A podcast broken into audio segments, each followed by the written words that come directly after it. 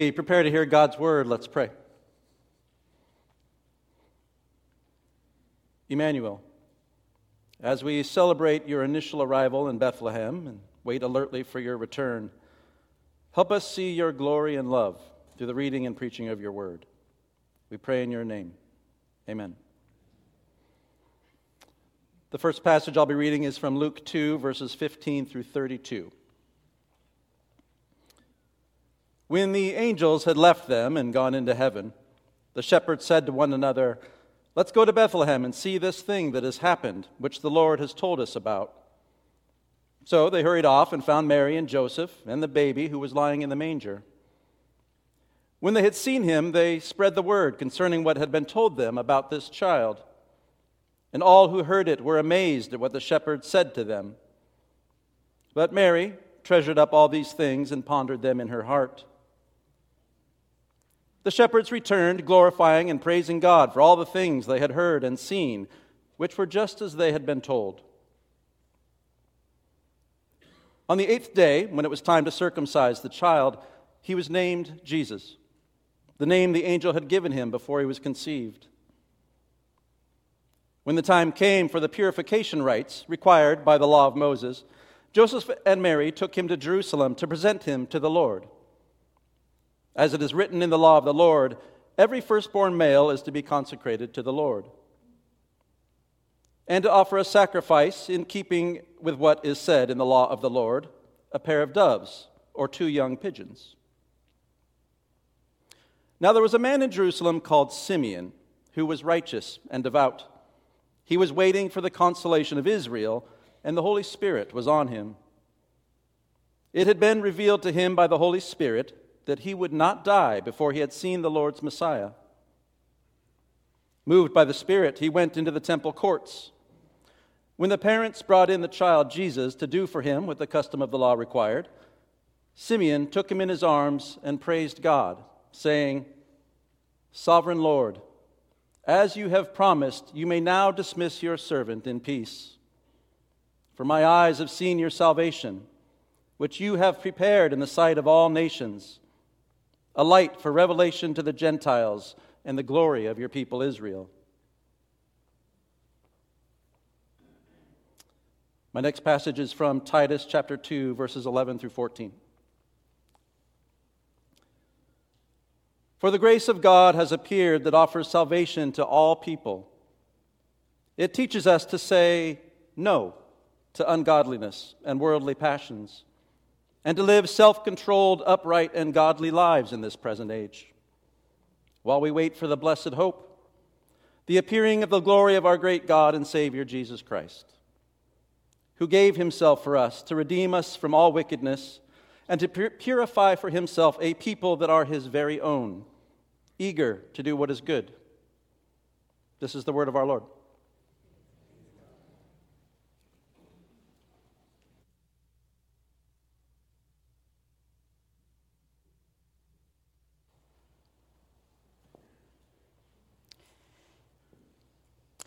Before I begin preaching, I'd like to just take this moment to say another word of appreciation to Pam Bickford for painting the Savior mural that you see in front of you. For some of you, this might be your first visit to the sanctuary during this season of Advent. Uh, Pam is a member of our congregation and an artist, and uh, you can read a little bit more of the story of this project and a little more about Pam in the, uh, the December edition of our current newsletter. Uh, but you can see that, that what is pictured there is the scene from Luke chapter 2, where the angel speaks to the shepherds that today a Savior is born to you in the city of David, a Savior who is Christ the Lord. We've been exploring this dimension of Jesus as Savior, anticipating the arrival. And here we are at the fourth Sunday in Advent. Today, Following this theme of the Savior who is on the scene, we pause to consider our own presence in the scene the Savior enters. Yes, the Savior enters a scene of which you are a part. You are a character in the story. The Savior's entrance into the world is an entrance into your world.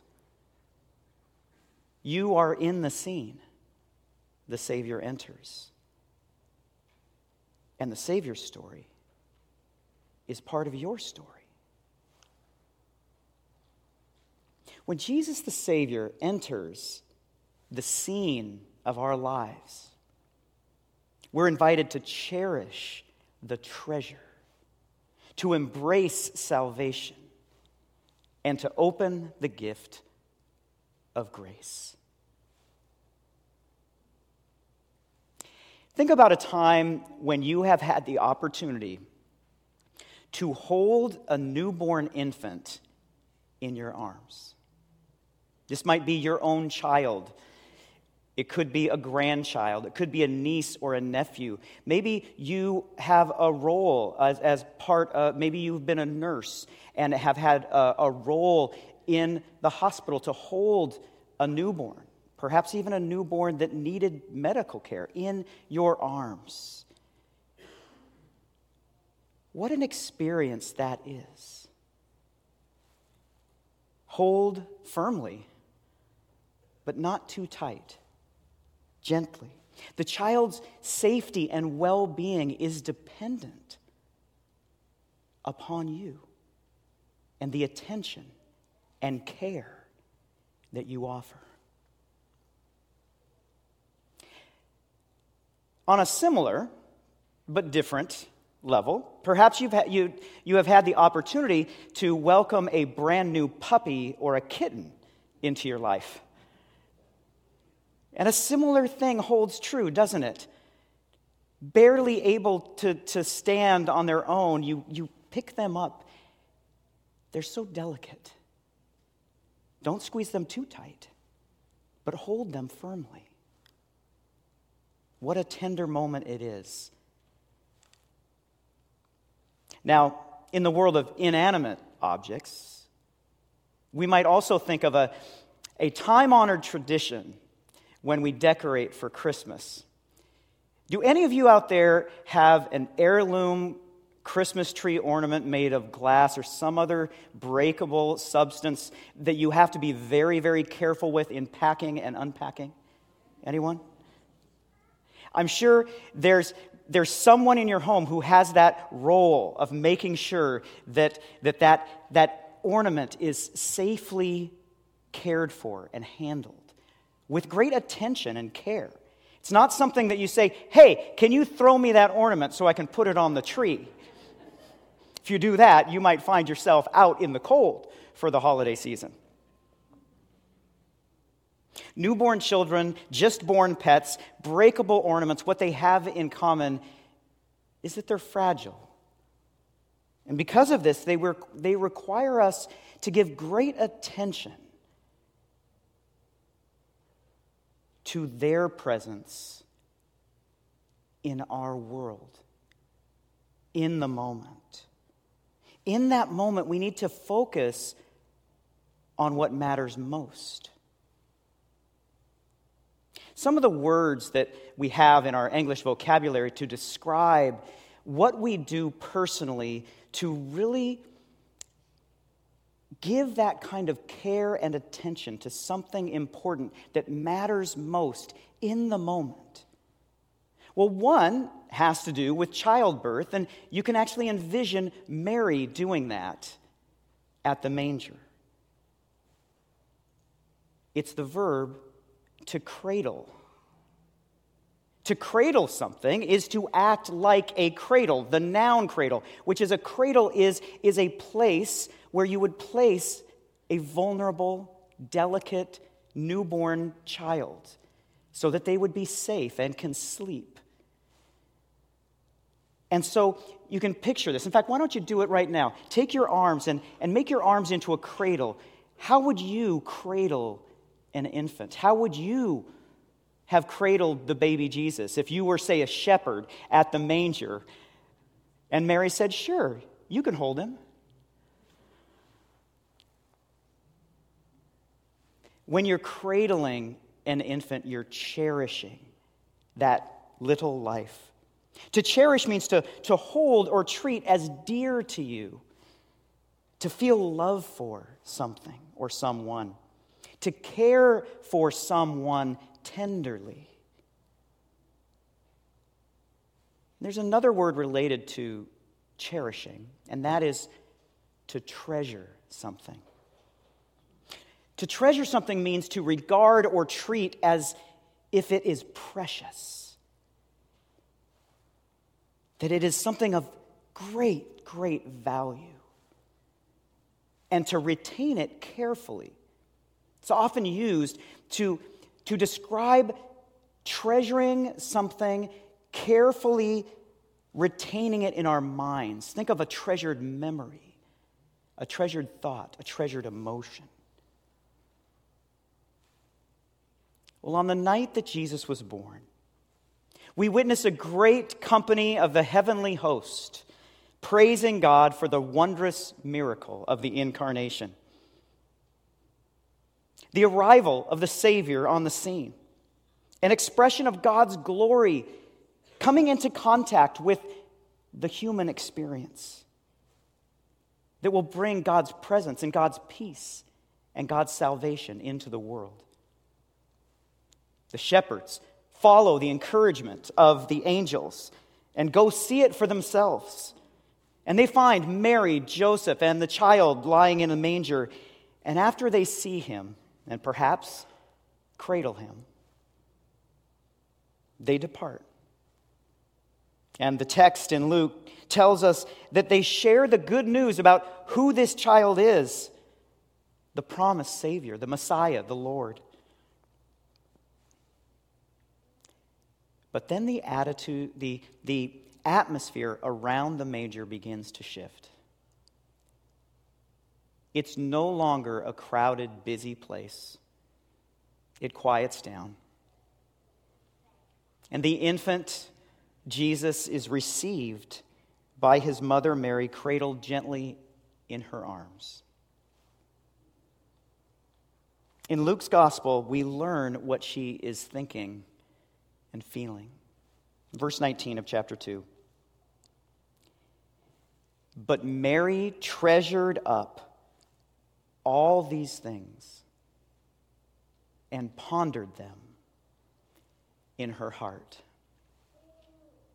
As she cradled the baby Jesus in her arms, Mary treasures everything that has happened.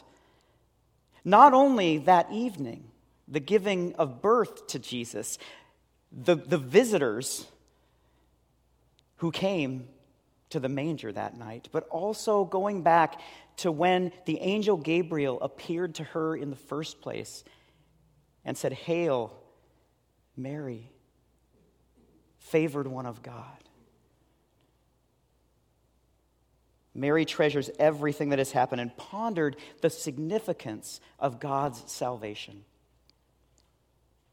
Might this be a picture of how we might contemplate the gospel on Christmas Eve?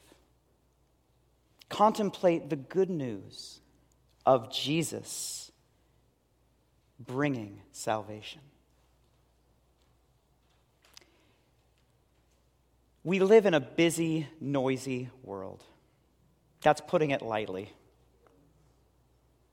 But in this busy, noisy world, those who have followed in the footsteps of Mary, treasuring the gospel, pondering the good news in their hearts, have developed practices of pondering, praying in the silence. Imagine taking the baby Jesus into your arms, cradle his significance for you Consider how you might open more of your hope, more of your heart to His grace and peace and guidance. Contemplate all that you have discovered in this greatest treasure of all the good news of a Savior born to you. in the church, we are invited to engage in and grow in these practices of pondering, which means that we are not limited to just Christmas Eve on which to ponder this miracle of the incarnation of God. For some of us, these practices of pondering are the bread and butter of our daily life. But for others of us, these represent opportunities to grow closer to God and God's salvation that perhaps we have yet to explore. Here at North Creek, we've partnered with ministries that help us to do this. One that we've partnered with for a number of years is Renewal Ministries Northwest. Another that we've just been partnering with for the last year is an organization that comes out of a church in Portland called Practicing the Way, Practicing the Way of Jesus. Both of these organizations teach us practices of pondering, time tested ways of giving careful attention of mind and heart to God's presence in our midst. Practices like Sabbath, in the midst of a busy world, stepping out of the flow of the rat race into moments of regular rest where we might hear God speaking to us. Times of prayer. Not just hurried prayer in the middle of that busy life, but times of prayer that help us focus on what matters most in the midst. Practices of solitude, remembering what can happen when we, when we make time in our schedule for God. Others, like fasting and contemplation and spiritual reading of Scripture, these are invitations to cherish the treasure of a Savior who is now on the scene and present among us by God's Holy Spirit.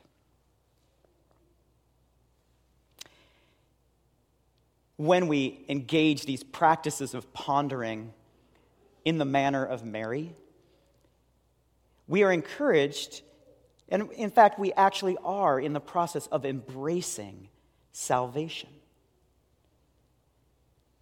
To embrace, to take or clasp in the arms, to take or receive gladly, even eagerly, and accept willingly.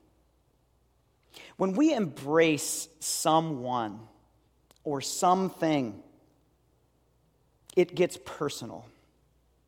You can't impersonally embrace something or someone. The embrace brings something close, it shortens the distance. You know, we all have our perimeter of personal space.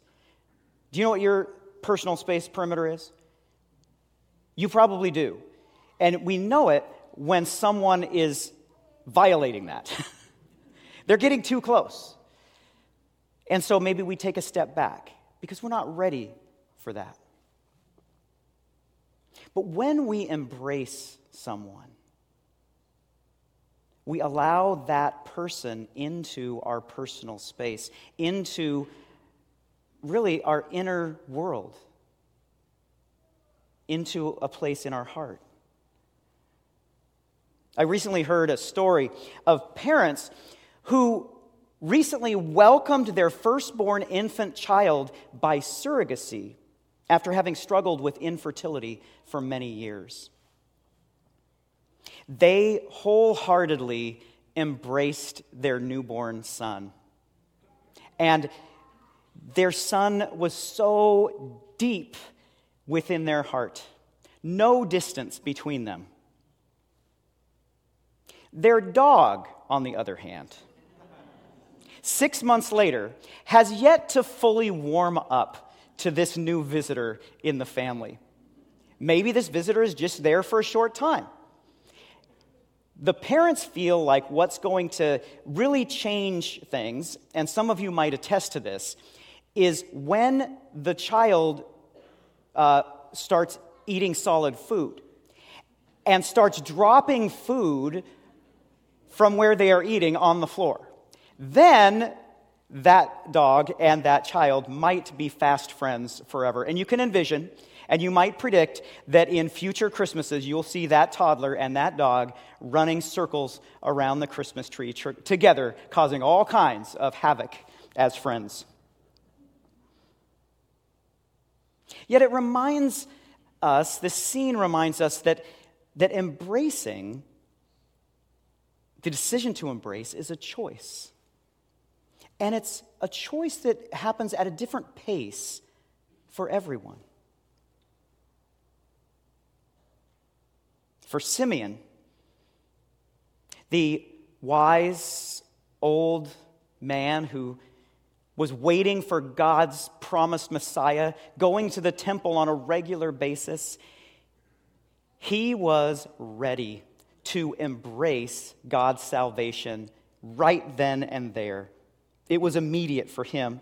He'd waited his entire life to see God's salvation enter the scene. And he literally embraced the Savior, taking him in his arms, the text says. Reading from verses 27 to 32 of Luke 2. Moved by the Spirit, Simeon went into the temple courts. And when the parents, that's Mary and Joseph, brought in the child Jesus to do for him what the custom of the law required, Simeon took him in his arms and praised God, saying, Sovereign Lord, as you have promised, you may now dismiss your servant in peace, for my eyes have seen your salvation, which you have prepared in the sight of the nations, a light for revelation to the Gentiles, and the glory of your people, Israel. Simeon embraced salvation. We've been mentioning this word throughout our series because salvation goes along with the Savior. It's the mission of the Savior. In Luke's historically accurate account, written in the Greek language, so this message could be shared with people throughout the Mediterranean region in the first century, it's the Greek word soteria, salvation. But Simeon is one of God's chosen people, and his waiting is in a long line back through the generations of God's people, the Hebrews, who have been waiting, even through painful times of exile, for God to come and bring salvation. And the Hebrew word for salvation is Yeshua. Simeon embraced salvation, knowing that in his eyes he had seen God's salvation. Jesus, whose very name, Yeshua, Joshua, in Greek, Jesus, means Savior. We embrace God's salvation by embracing the Savior. For us, when we live on the history of this planet, it's not embracing Jesus physically, but all the same, it's embracing Jesus intellectually and emotionally, spiritually. The question that comes to us on Christmas Eve is where are you in embracing salvation? Through Christ. Perhaps you can envision yourself standing at the manger, considering embracing Jesus as your Savior for the very first time. Perhaps it's something you've heard that people do. And maybe you feel yourself drawn to maybe take a step forward to the Lord during our time of prayer after the sermon, I'll be praying, and there might be a part of that prayer that you can pray along with if this is your first time. For some of us, we might find ourselves at the manger, maybe even thinking about placing ourselves in that scene so many years ago seems a little bit far fetched for our rational minds. And we may find that even though we might be drawn toward it, we, it's not just the right time for us yet. And that's okay too. Because everyone has their own process, their own timeline of responding to the entrance of the Savior into their scene. Perhaps you have embraced the Savior. Perhaps you, in the presence of other people who've said the same, have stood up and responded to that one question of membership in the church of Jesus, which is, Who is your Lord and Savior? And you have said, Jesus Christ is my Lord and Savior. But if you're like me, you know that time and the weariness of this world can dull your sense of the presence of Jesus in your life. One of my mentors uh, throughout my years of ministry is a man named Darrell Guder, who uh, has taught evangelism and mission for Presbyterians uh, going on, you know, 40, 50 years now. A few years ago, he wrote a book called The Continuing Conversion of the Church. And in that book, he talked about the gospel, the good news of Jesus Christ, and, and, and our call in the church to witness to that good news before a watching world. This is the heart of what it means to be the church, to respond to the good news of a Savior in Jesus, and to, to share that, what that means the, the peace, the justice, the, the, the forgiveness, all those things that come with the Savior. But he said something that I found and many found to be quite novel. And that is that responding to the good news of Jesus is not something that we do just one time in our lives. And then we get our we've responded to the gospel card and we put that safely away in our purse or our wallet. And we can take that out, maybe even when we get to the pearly gates, and we show it, and that gets us into heaven. Now, there is a promise of heaven because God's kingdom is one that will never end. And the Savior is here to restore us to God and communion with God that will never end. Our human death, our bodily death, will not interrupt that relationship. Praise the Lord. And yet, the gospel, the good news of Jesus, comes to us over and over again. And even if we said yes to it before, Jesus' invitation is always come, follow me today. Follow me today.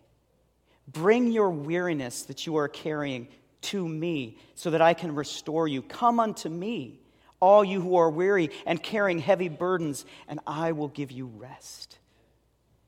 Jesus comes to us and says, Come, bring all of the turmoil of your lives, whether, whether this is the turmoil that you experience within, within relationships when they run into rocky times or get broken, and the suffering that follows. Maybe it's as you look at the world and you see problems, and you maybe there are wars Maybe there are various abuses where people treat others with inhumanity, and you just wonder how in the world, when in the world, is God's promised peace going to come in full? Jesus, by the Holy Spirit, comes to us and invites us to draw near, to embrace that word of salvation again, to be reminded of His presence, that He is the hope and He is here now and every day. For all of us, no matter what part of the path of embracing salvation we are on, this is the time to embrace the Savior. One of the most beloved of all the Christmas carols is Silent Night Holy Night. It's the anthem of Christmas contemplation. It's the soundtrack that accompanies the flickering of a candlelight's flame in our hands as it has been passed from person to person to us from the Christ candle, as is a tradition in so many congregations throughout the world, including this congregation. We'll be celebrating that tonight at 8 o'clock. Verse 3 of Silent Night sings this way Silent night, holy night, Son of God, love's pure light, radiant beams from thy holy face, with the dawn of redeeming grace. Jesus, Lord, at thy birth. This verse summarizes what the early church and believers ever since have discovered in their contemplation, in their practices of pondering the Savior in our midst. Jesus is the gift of God's grace. Christmas is a time for giving. And we have the opportunity both to give and to receive gifts. We have memories of giving and getting gifts. And Christmas contemplation invites us to consider the greatest gift of all, and that is the gift of God's grace. In this scripture from the book of Titus, this text from the New Testament letter from the Apostle Paul to Titus, uh, a man named Titus. It's in your Bible. Uh, it's not regularly read, but it's part of the assigned lectionary reading text for Christmas Eve nearly every year. And it's because of how succinctly it describes what happened when Jesus appeared on the earth. Titus 2, verse 11. For the grace of God has appeared that offers salvation to all people. The grace of God is what has appeared in Jesus, the newborn King. What is grace? You've heard this word, you've probably spoken this word. In Greek, it's charis. It's related to the concept of a freely given gift. A freely given gift. The most common brief definition in Christian theology is unmerited favor.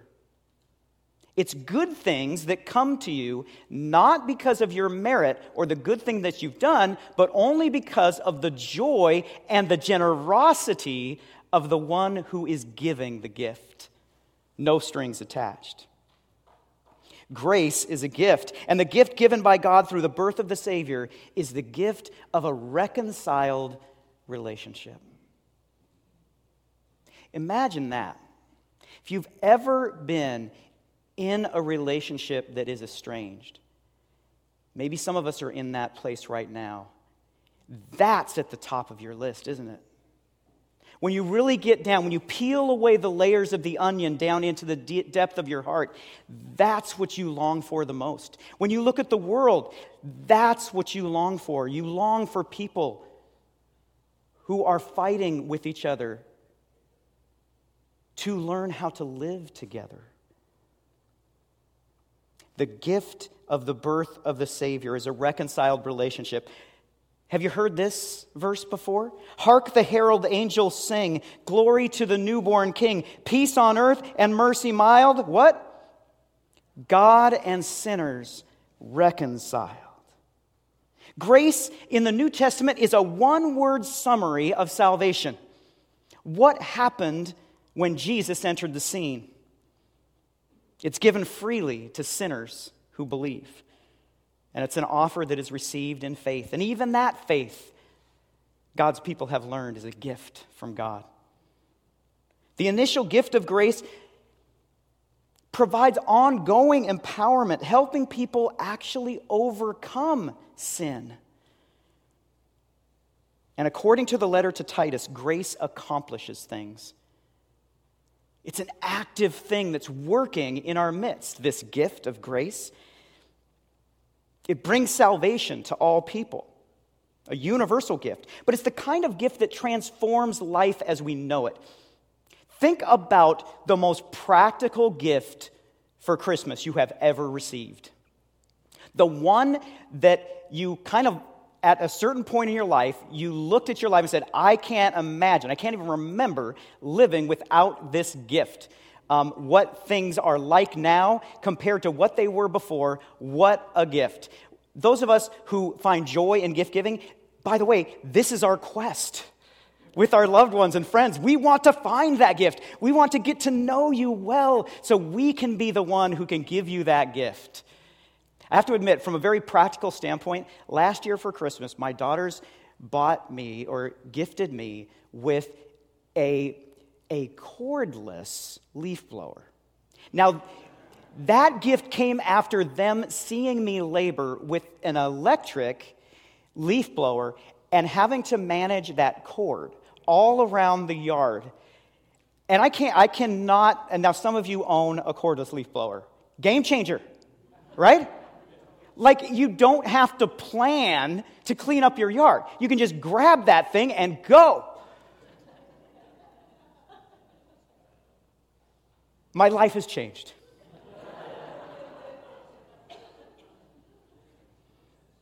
But you know, in a way, along that same line, but infinitely deeper and more significant, we can say that same thing. Each one of us who has opened up the gift of God's grace in Christ. Our life has changed. And this gift of grace goes on to teach us how to live in this world of confusing choices what to say yes to and what to say no to, how to live good lives, as the text says, being formed by God into people who are eager to do good and it's more than just a one time experience, it's something that we use over and over and over again, each and every day. So much so that for those of us who've been walking on this journey, we can't imagine living our lives without it. And what the early Christians found, and I think all the faithful have discovered since, is that the grace that comes to us in the Savior Jesus is not simply a gift that we receive and we hold on to and treasure. But in our receiving of that gift, we discover that we are embraced by God. That we are the ones lifted up into the cradle and the, the, the tender embrace of God and that God is holding firmly onto us through the rough and tumble of life. Think of all that life can throw at you, and now picture yourself in God's embrace through it all. You are held. I haven't used a sports analogy yet in this sermon, have I? Or have I? I don't know, maybe. Okay, here comes the sports. Okay, it's going to be football. So, some people might describe football and the importance of hanging on to the ball through contact. They describe that as cradling the football, holding it firmly. Now, in practice, what happens, you, are taught how to hold on to that ball through all kinds of contact. And some of you have experienced this kind of practice before. You run with that football, and your coaches are on either side of you, and they take these foam uh, things and they, and they hit you with them across the arms uh, and across your legs just to give you that sense of what it means and what it's going to feel like when you're in the real game and you're engaging and feeling that contact. You're running through that gauntlet. So, if you want to envision this, it's kind of like pool noodles that aren't so flexible, and you're getting hit this way or that. You know, that image is an image for life.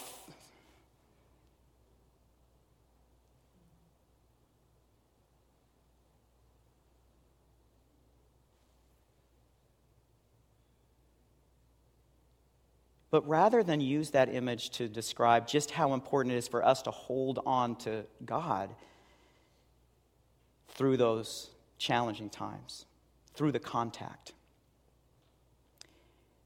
I think it's even more profound to think that is how God holds on to us through those times, through those times of contact. God holds us tight.